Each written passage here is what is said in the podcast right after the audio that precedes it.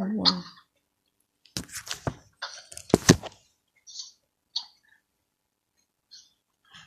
Good evening, good evening, good evening, Houston, Texas, and the world abroad. Another beautiful day in the city, another beautiful day in life. God has us all on his grace and mercy list. Ladies and gentlemen, you're listening to KPFT Radio. That is KPFT Radio 90.1 on your FM radio dial. That is KPFT Radio on your 9.1 FM radio dial. And again, for those of you who tune in this time over Saturdays for more than 2 years and counting, we thank you for listening. We thank you for being there. And you know how we do it here. Another great program in anticipation of the evangelist, well-renowned evangelist Tanya Dean. Well, hello, everyone. I'd just like to welcome my audience to the show and just thank everyone for being here this evening. I just want to give God glory for waking all of us up this morning, because without him, nothing is possible. But with him, all things are possible. Just can't wait to introduce my guest, that's for sure. I mean, I've been waiting for this interview, that's for sure. And on my show on today, a gentleman by the name of Reginald Gordon. So therefore, what I'm going to do, I'm going to just read out a brief bio of him. He's a very interesting gentleman. He's taken the reins on our children. And that's what's most important to us right now, because they are our future. It starts off, Reginald Gordon studied at business major at Lee Community College as a successful business entrepreneur. He developed a nonprofit organization known as OG1, Operation Outreach, Original Group 1. OG1 uses educational methods, as opposed to scare tactics, to empower at-risk youth by allowing fear to make decisions for these minors. The program subsequently enabling a child to escape the pitfalls of adolescence. As designed, OG1, colcates a sense of social and academic responsibility while building self-esteem, teaching self-control, discipline, emotional stability, and mastering coping skills in a positive and constructive manner. OG1 also provides community services in the areas of coping skills such as employment and treatment referrals, parents, teens workshops, anger management, substance abuse, truancy, refusal skills, and reentry of offenders, gang prevention, and intervention workshops. OG1 focuses on development of critical thinking and achievement skills. Mr. Gordon has made many viable contributions to our involving city. His instance has served for dual purpose in the betterment of our communities by creating a benefit, value, and is added to the people. He is a specialist professional in the developmental rehabilitation and providing a necessary service, which means the unmet needs of unresolved grief of our youth, parents and adults, inmates, offenders, and our adolescent. Throughout the basic schools, neighborhoods, juvenile justice, and correctional facilities, the civil and communicable courts, hospitals, rehabilitation centers, and shelters, Mr. Gordon rebuilds lives from the inside out, providing life experiences, expertise, and a listening ear, and dedicating to find these resolutions. Mr. Gordon functions as a certified anger management counselor. He has been a faithful servant with the National Black United Front and created a dynamic program that interjects cognitive intervention at the Keegan State Jail. And for the first time for offenders, the program for the past 5 years, finally, he is a great and outstanding motivational speaker throughout the community. He is the voice for those who are never heard. Now, I just want to give him a great big applause, because for him to do all of this, I mean, I know that he's not going on his own strength. I know that it's by the grace of God that he's doing what he's doing. So Mr. Gordon, I'm just going to give you the staff, sir, and let you run with it. Tell us, say whatever you want to say. I'm just going to give the show over to you. I wish that we had a line that we could have individuals to call in on, but I'd like for you to leave your phone number with them at the beginning, before you even start, and at the ending, because I know that there are parents that are out there that they have questions. They want to hear from you. They want to hear, although we don't have a manual as parents, children don't come with a manual, but God has given you a manual. So therefore they'd like to hear from you. Reginald, take the floor, sir. Wow. I was sitting there listening to you. Thank you. First of all, thank you, sister, for having me on your show. I'm honored. I'm grateful, and that's one thing I've always wanted to be grateful to, for God giving me the platform to be able to use my voice to make sure that I can at least reach some of the young people, especially in my black and brown community, that, that I am, can be an example that they don't have to go through the experience that I went through. I could be a living example that they can see, hear, and touch, and don't have to go through the burning fires that I went through to get to the point to where I'm at today, to put that kind of resume together, to be able to give back to my community, to show the people that gave me hope, the people that let me ride on their shoulders, to give them the hope to see that young people can come out and be redeemed out of the lifestyle that they come from, So I'm always going to say redemption is a must for all brothers that's coming through the lifestyle that I did. Hallelujah. You can survive.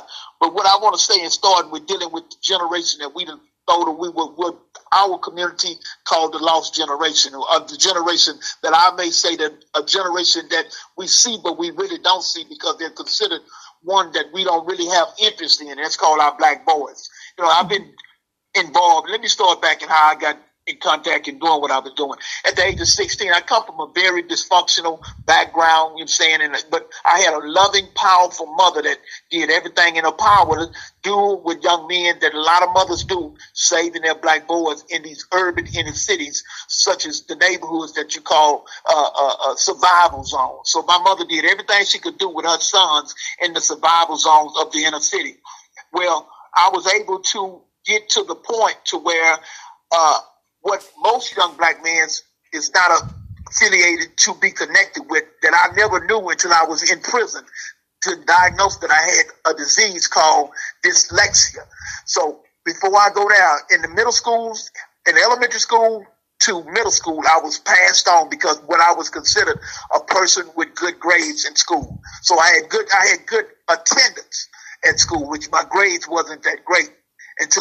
My grades was great till I got to the third grade, because I loved school. By the third grade, I was happy to go there. But when I got to the third grade and I figured out that I had problems reading, and I had problems understanding spelling, I turned my inward shameness inside, and I took it in other ways to where I started rejecting education at a young age, because I didn't have people in my life to really direct me, to tell me what was wrong with me when I figured out later on that I was suffering from dyslexia.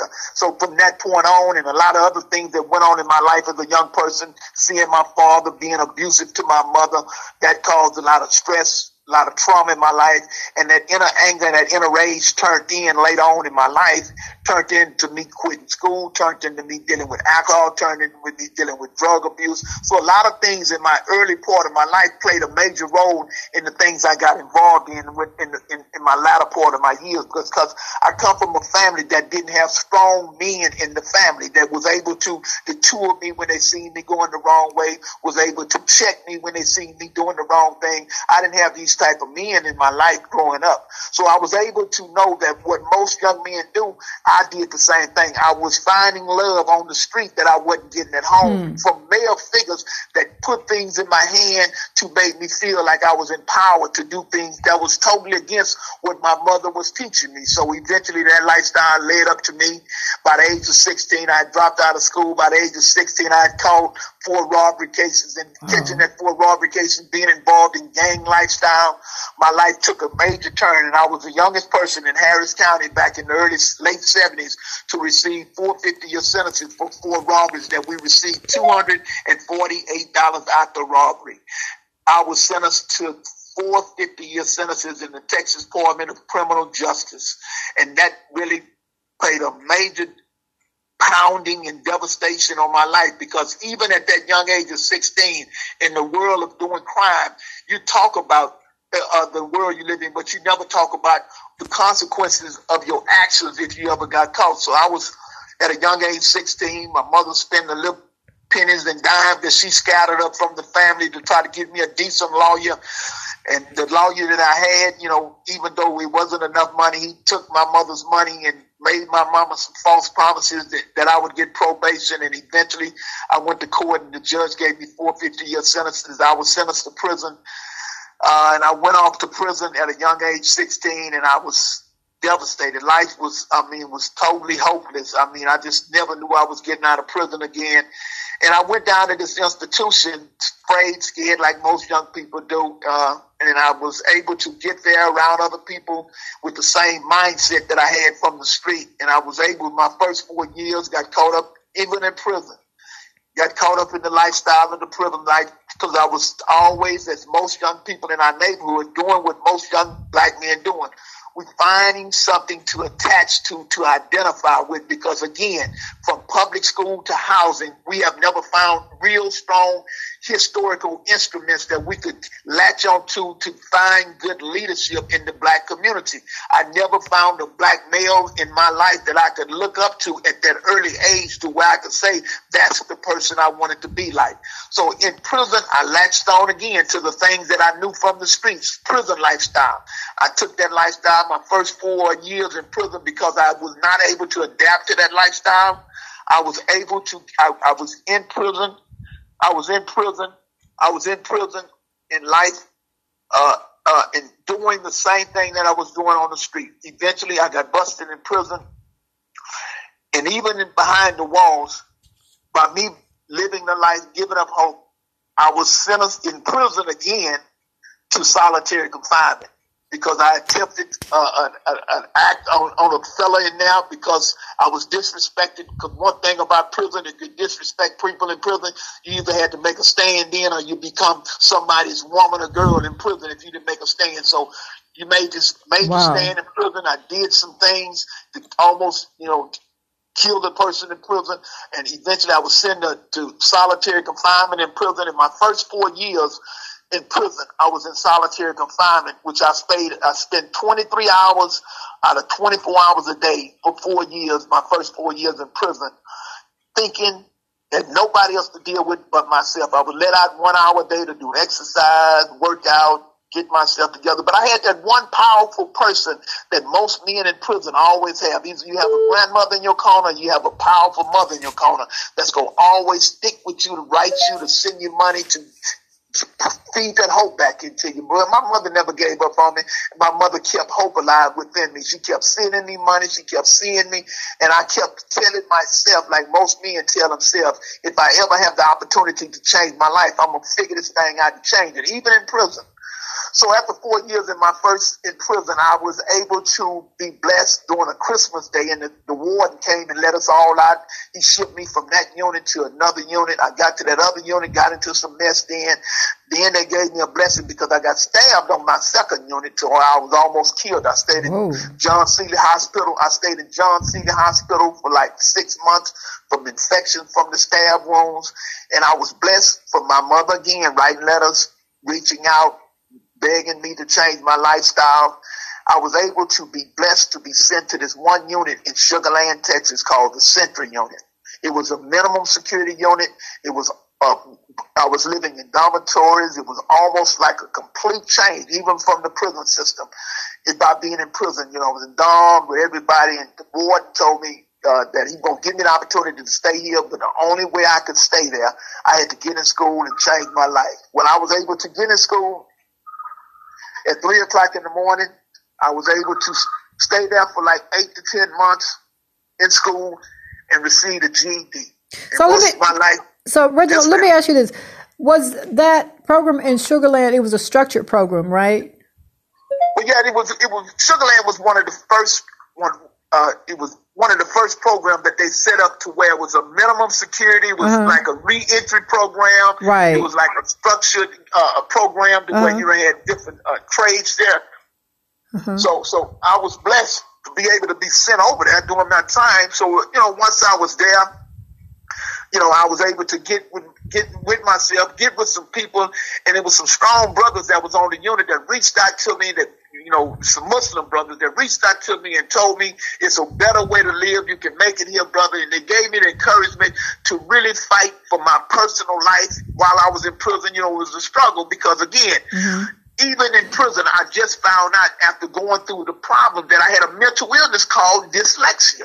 That's something that they find out that 80% of the young brothers that's in there that have a reading disorder suffer from some form of mental dysfunction. And that, and because black men are not allowed to deal with our mental illness, because in the world we live in, to be macho, to be hard, to be, you know, don't show your feelings. You don't cry. They tell you don't cry. Men don't cry. Men don't cry. To come out of the world and to hold on, especially while being in prison, you know, that is one of the places you don't show your feelings. You got to shut all that down. So to be in your cell, to be connected, get connected back to those vital things in your life if you're going to survive, I was able to get with people that was allowing me to express myself, to get back and to work with me and educate me. I was able to grab books while I was over there. My mother was sending me books from bookstores, so I was gradually reading over and over again until I became good at reading. And then all of a sudden, after that message, I started catching on to life. But even that, I found myself taking a fall again, went back to prison, went back to solitary confinement. So the shame and embarrassment came on, but I had a sense of self-esteem building up in me while I was there. So while I was in prison and in solitary the second time, I came up with this idea, by being 16 in prison, I came up with an idea of a program on how to deter young black men and brown men from coming to this institution. I put together a program on paper. I took it to the chaplain, and the chaplain looked at me, and he liked it. Then I had to take it to the ward. I took the program to the ward. The ward looked at me. He laughed. He said, "We're not going to bring young people in here so y'all can run over them, rape them, treat them bad." I said, well, I didn't stop there. I kept going. The program was called Scared Straight. Hallelujah. And that program, after the war, the chaplain gave me the opportunity to start bringing in small groups of kids to the chaplain office. We talked to them, give them my presentation, give them my life story while they were in prison. That program took off because HBO came in, and HBO videoed me working with young people, and they seen how effective the program was dealing with kids coming out of small surrounding counties, not as big as Houston, but the small counties. The recidivism rate of the young people was they were saving millions of dollars on kids not being recidivism back and forth to their juveniles. So they found a gold mine in bringing young people to the prison with the Scared Straight program. Well, I did that program for like 15 years.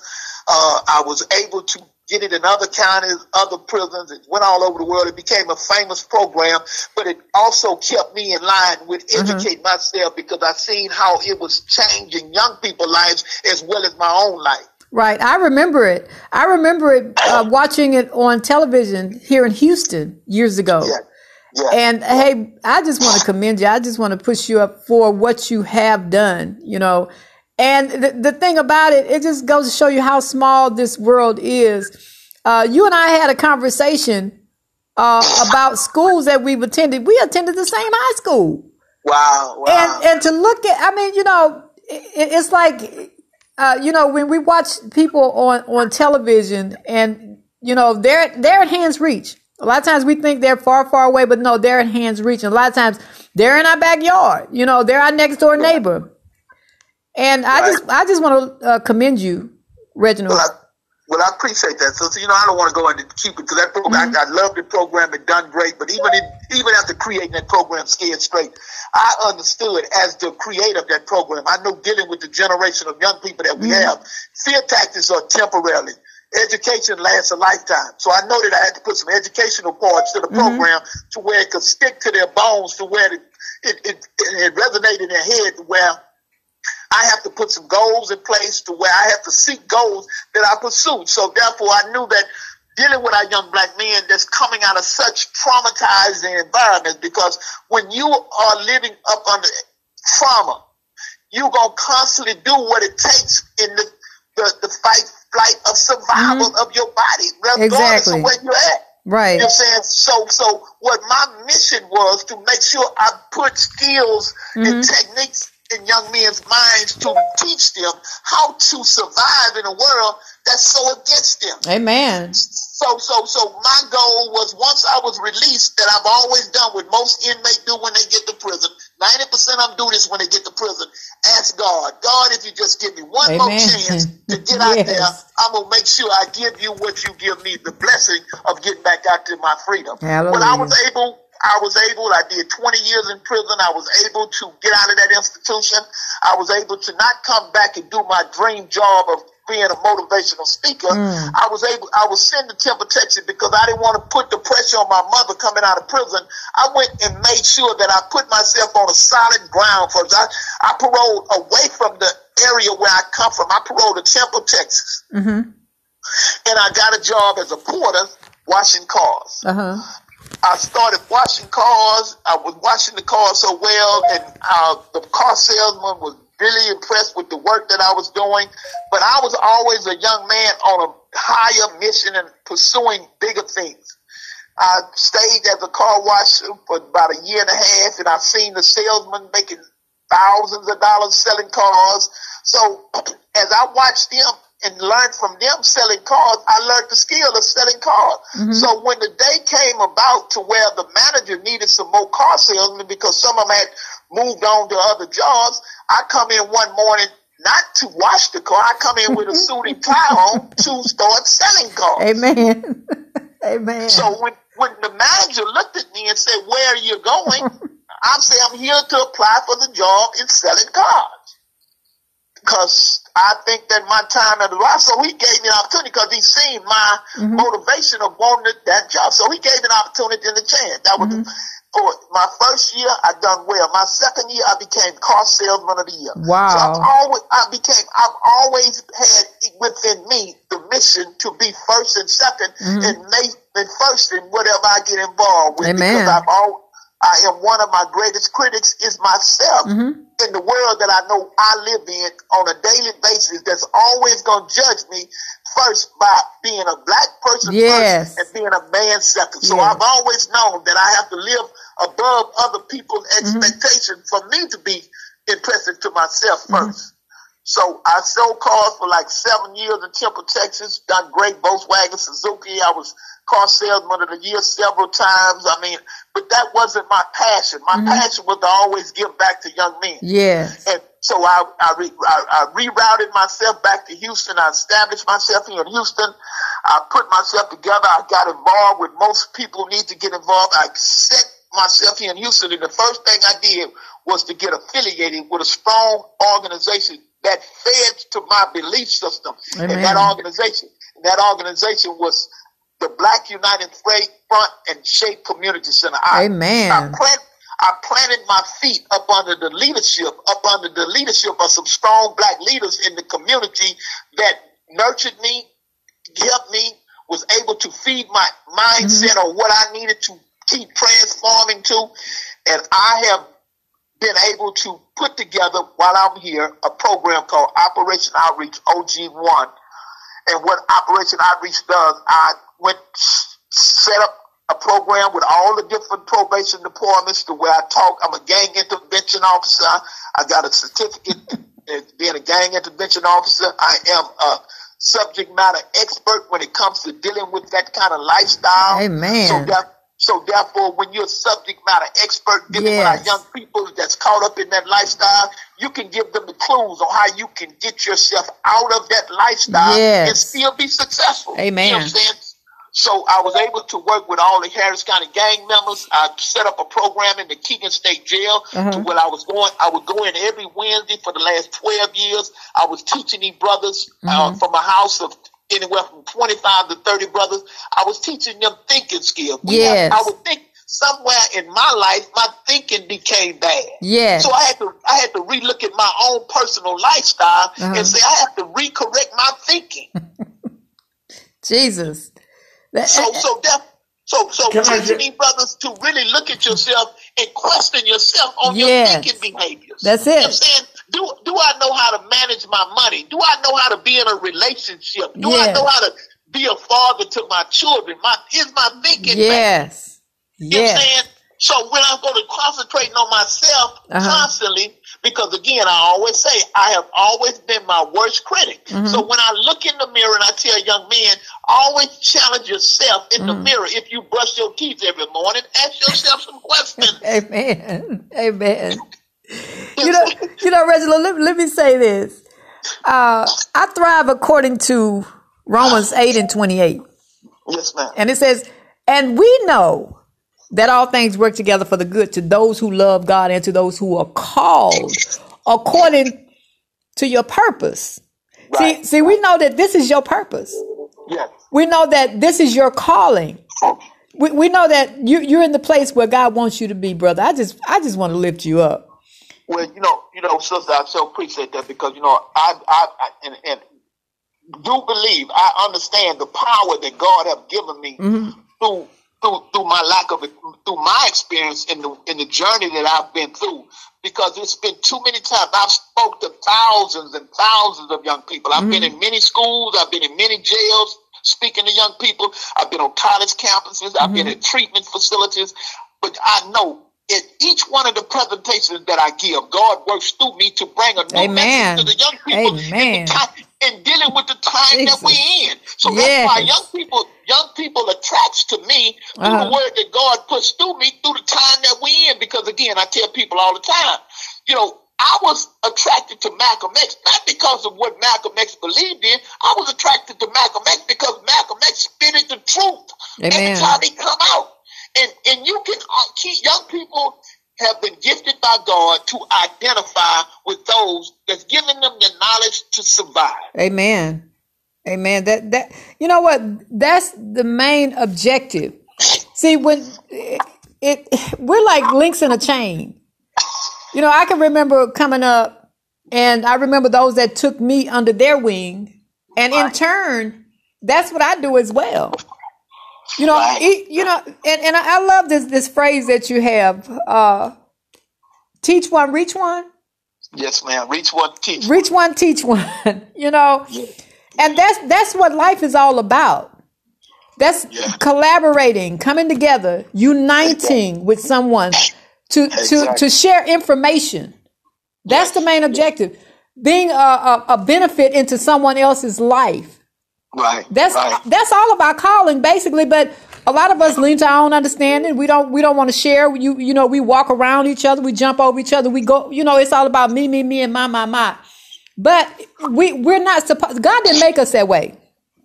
He made us to where we're supposed to, when we cross other individuals' paths, be a benefit, to deposit something positive into other individuals' lives. That's what we're supposed to do. And again, I want to commend you, brother, for what you're doing, because, you know, a lot of those individuals that you have mentored, I've crossed the path of them.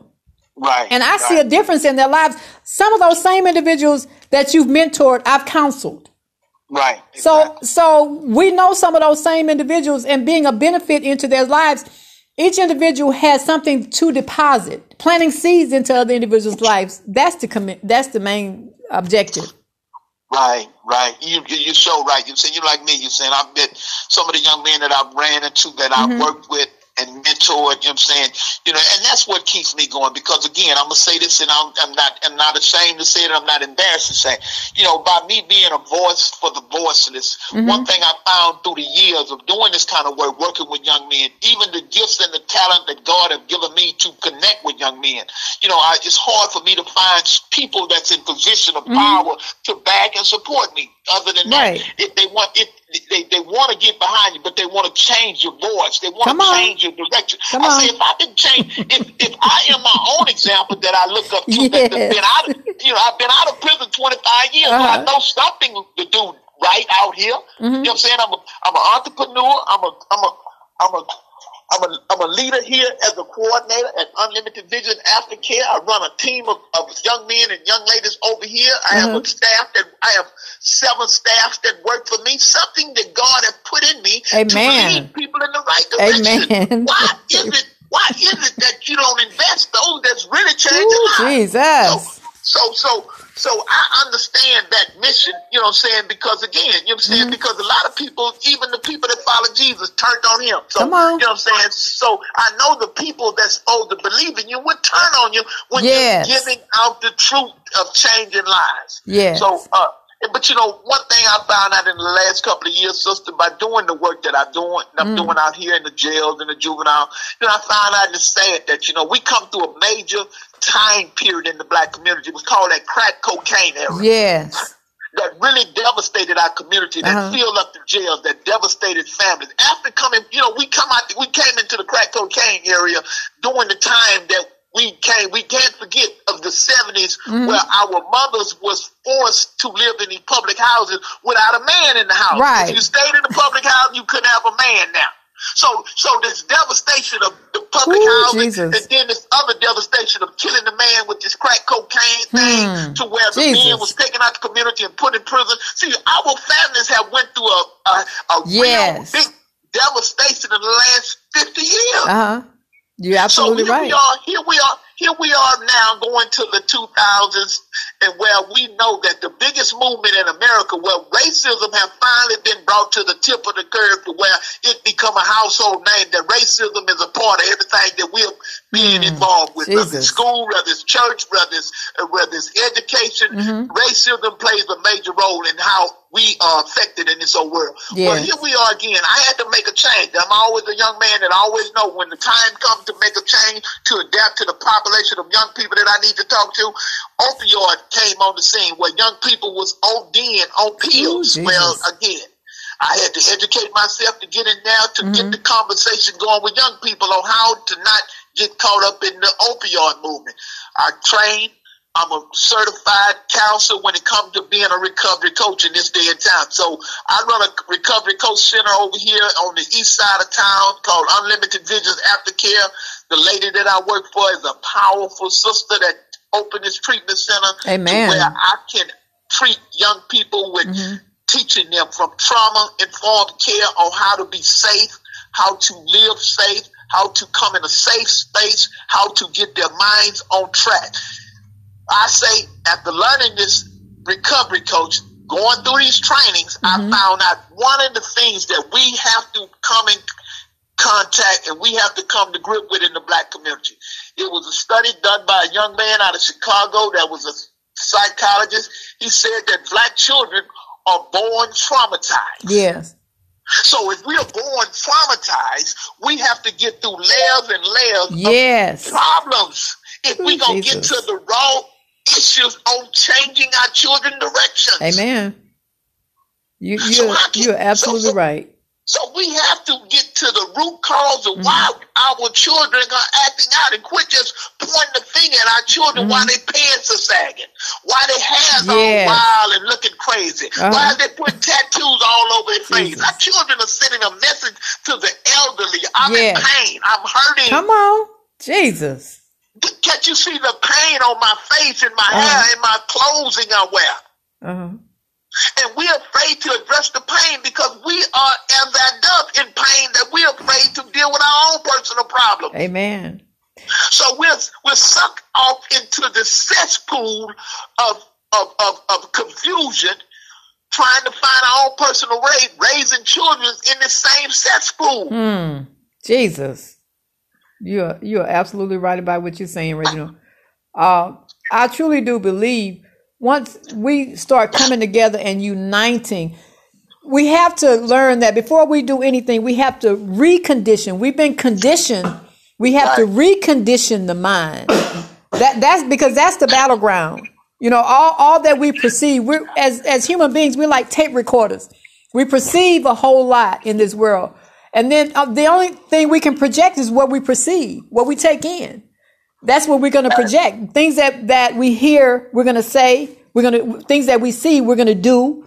So changing that, changing the mindset, you know. And I've heard kids say, well, why should I? You should do that because you have a calling on your life.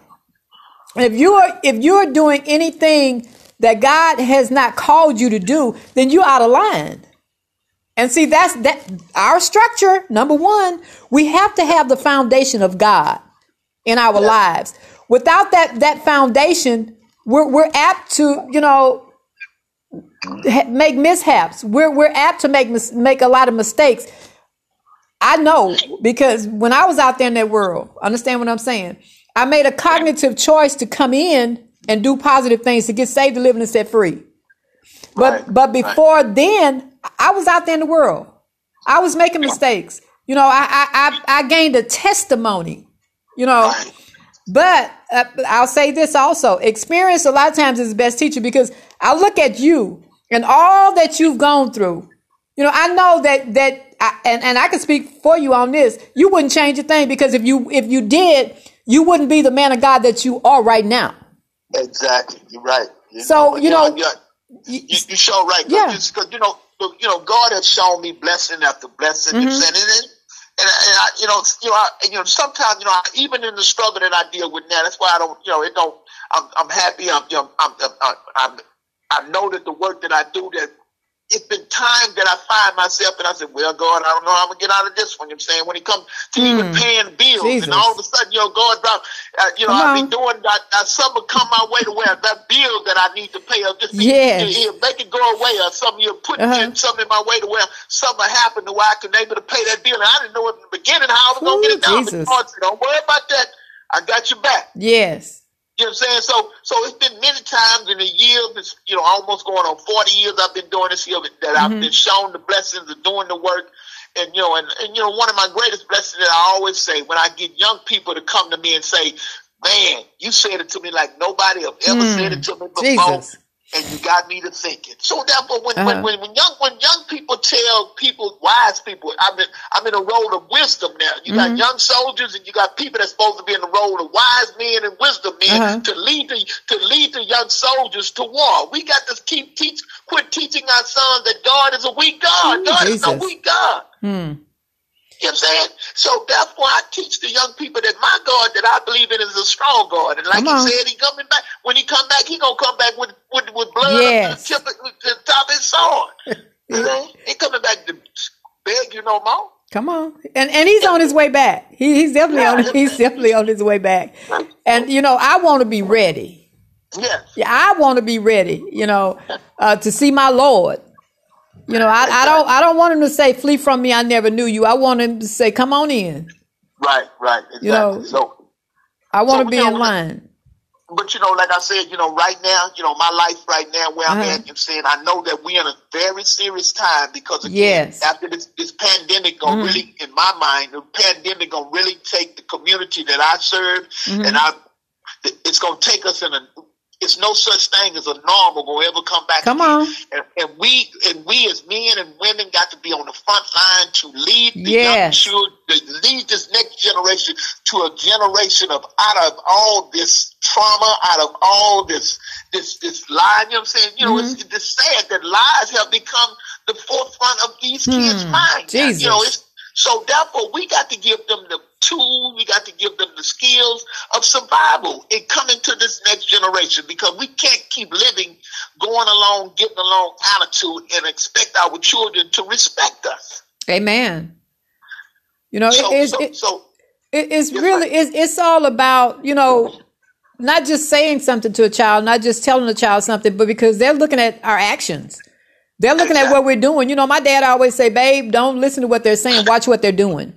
Exactly. And that's what been my motive all the time. You know, I've been consistent in this work since 1978. If you see me, 90% of the time when you see me, I'm in my uniform, always ready to teach. And so forth, therefore, when young people see me, if they're not saying, oh, here he come, and I know, they know what's going to come out of my mouth. Exactly. The word say, be ready in season and out of season. Exactly. So we're in a time, you know, I got time for personal care that I take for myself. But as a wise person in the time we in, God give you a certain gift that's to be used. And I can't use it unless I give it away. Amen. Amen. That's it. Is it? So therefore, you know, I know what my role is. I know where my blessings are coming from. But we have to, and when I say it to myself, every person that I come in contact, my job is to make sure that I get them prepared for the job that I'm doing. I want to reproduce myself to make sure that when I leave this world, I never leave, because my message will always carry on. Hallelujah. That's it. You're leaving your mark on the world. That's the thing. That's it. If we're not living to build legacies, the people that work for me here at Unlimited Vision, I always tell them, we all are leaders here today. I'm just here to make sure I guide the ship, because when I get ready to leave, I want somebody to take this seat that I got and make it better than what I had. That's it. And so my job is to make sure I pass torches back to young people. Hallelujah. Yeah, that's the main objective. You know, a lot of times we say, well, these kids and these kids today, they're coming out of the womb walking and talking. Right. You know, yes, I have a 3-year-old granddaughter, and she gets on her tablet and she goes to work. I mean, on the keyboard, all of this. And I'm like, wow, these children. You know, they're a different generation. They're very, very smart. They're a lot smarter than what we were. So knowing that once we embed into them what our forefathers have embedded in us, I mean, they're supposed to be better than what we are. Yeah. Yes. You know, and whichever road they choose, being that the wisdom, knowledge, and understanding that they have, if they choose a negative road, you know, it's gonna be a lot worse than what it was for us. But if they choose that positive road, and that's something that we have to embed in them. Don't go left, go right. Yes. And once they make that choice for themselves, because that's one thing that God gives us. He gives us free will. Right. But the Word of God says to train up a child the way they should go, and they will not depart.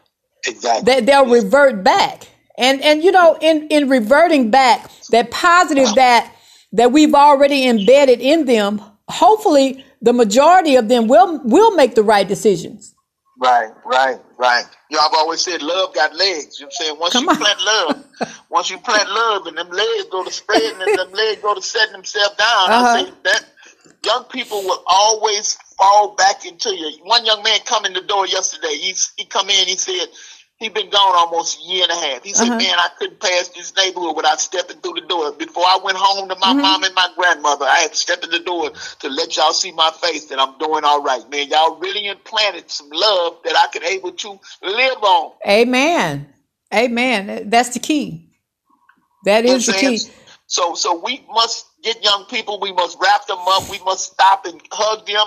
I know in this pandemic we can't actually do it, but I mean right now when things open up, we must let young people know that they are our future, that we believe in them. A hopeless person is a dangerous person. A hopeless person is a dangerous person. We got to quit embedding hopelessness in our children.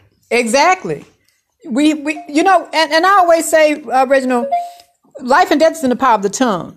So whatever you speak, no matter what we see our children do and what we hear them say, we're supposed to speak just the, if it's negative, we're supposed to speak just the opposite into their lives. Not what we see, but speaking the opposite, because there's life and death in the power of your tongue. And you know what, on that statement there uh-huh. alone, you know what I'm saying? We, even with this generation that we have here now, uh-huh. you know what I'm saying? You know, the power of the tongue can be dangerous, but we have produced a generation of young people will react off your body language. Yes. It's like your body language tell them you don't want them around. So exactly. So therefore we got to change the whole mode in how we deal with this generation we done produced. Yes. You're absolutely right about what you're saying. You know, and the thing about it is you have babies raising babies. Yes. So if you got a 13, 14, 15-year-old and they're pregnant, you know, that's a baby raising a baby. And if that their father and mother haven't embedded in them, how can they transfer it to that child? It's not going to happen. Right. You know, right. The positive. You know, if they've only received the negative, that's what they're going to transfer. Right. And I always say, you know, I'll never forget. I was coming out of Fiesta, and this young lady was coming into Fiesta, and she had a baby in the basket, in the front of the basket. And the baby was about 2 years old, and the baby had, I don't know if baby had done something that she didn't like, and she was calling this baby names, and I'm like, wait, whoa, hold up. I said, why are you talking to, this is a baby, this is a 2-year-old. Right. And I said, I don't really have to ask you that, because I know that this is what was done to you. This is why you're doing this to this child. You're transferring to this child what was transferred to you as a child.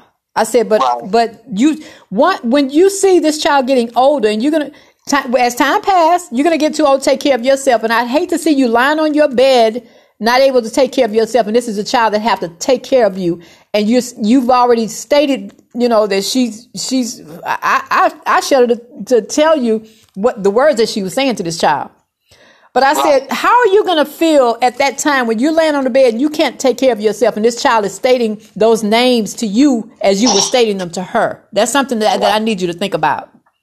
Right. And at that point, you know, a light came on in her head.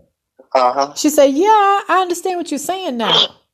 So I'll say this to anybody. Those negative things that may have happened to you as a child, you know, turn it around. I heard this guy say one day, my dad was never there for me to take care of me, so I'm going to take care of my son. I'm going to do for my son. I'm going to do everything for my son that my dad did not do for me. And right. I lift him up for that, because he's making a change, a positive change in his life, such as you are, Reginald. Right.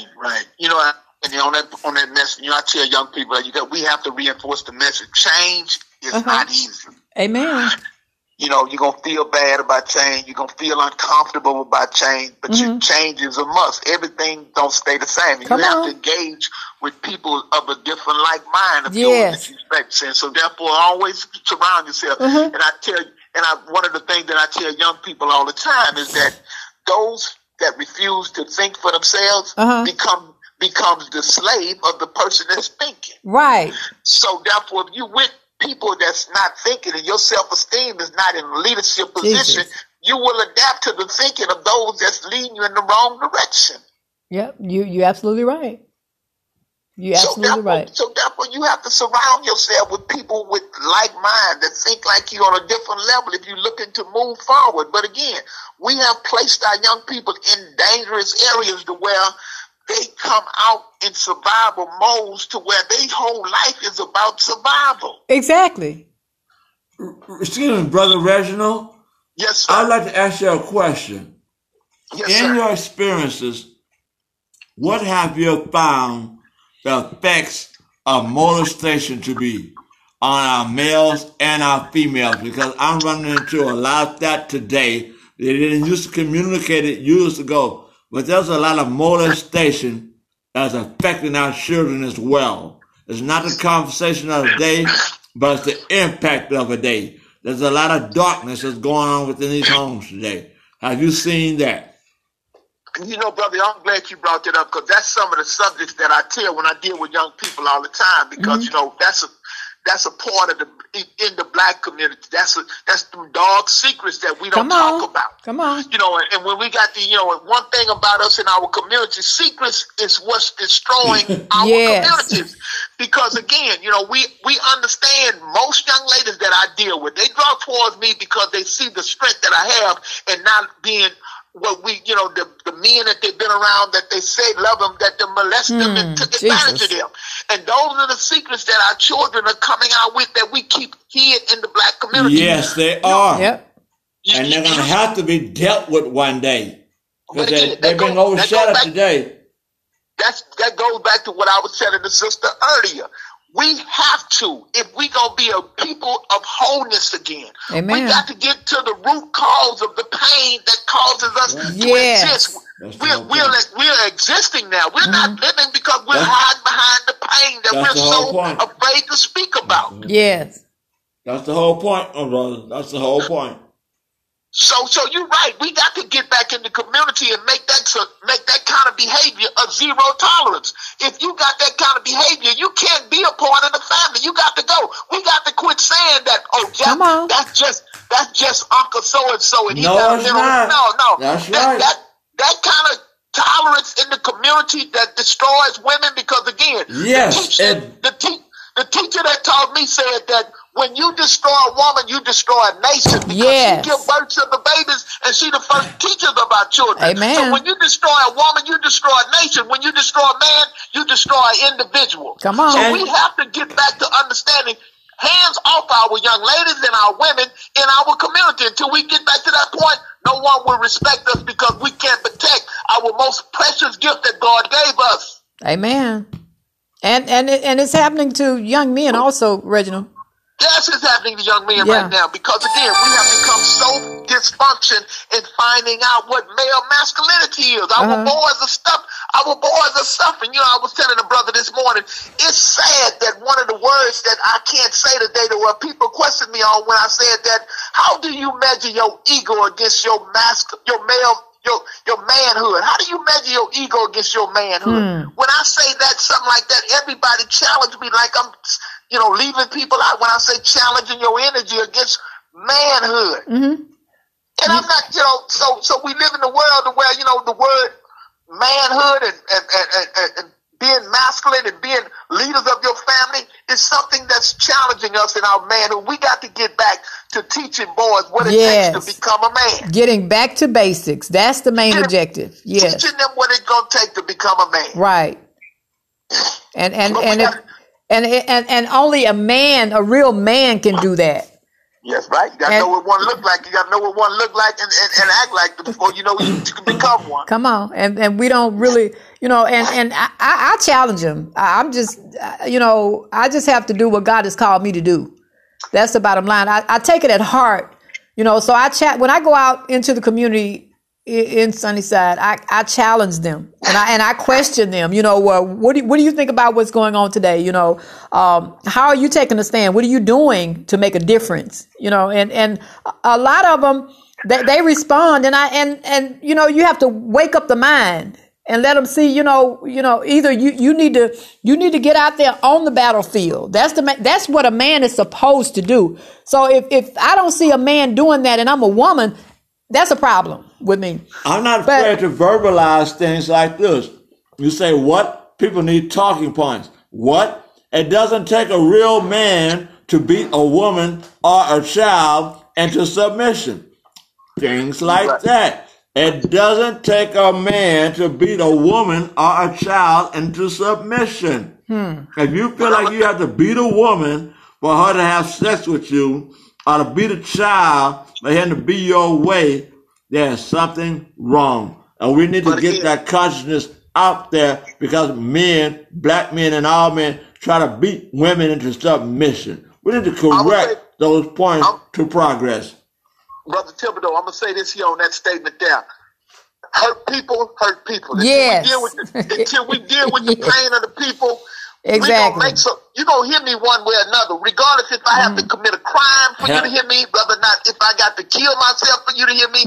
Hurt people going to hurt people. Yes. Until we get down to the nitty gritty, quit playing with ourselves, quit sweeping stuff under the rug.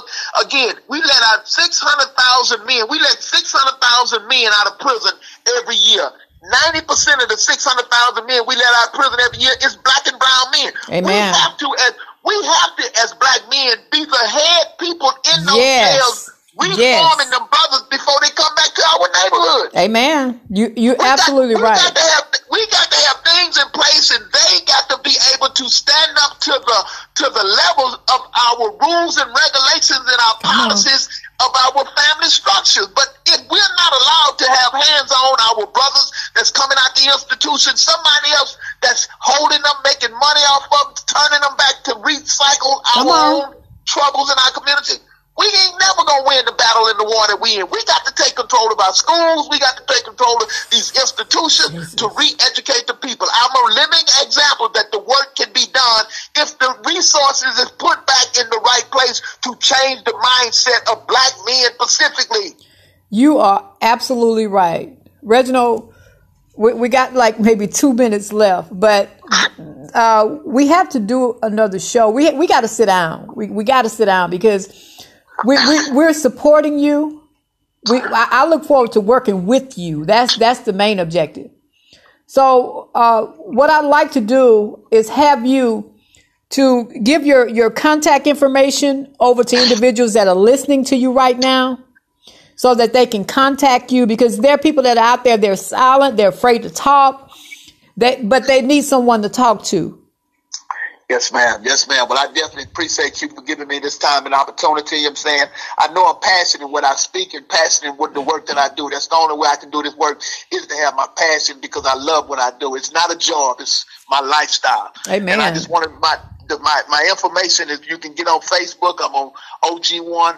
Operation Outreach, or you can get me on Reginald Gordon on Facebook, or you can email me. My email address is rgordon og1@yahoo.com. Again, rgordon og1@yahoo.com. One more time.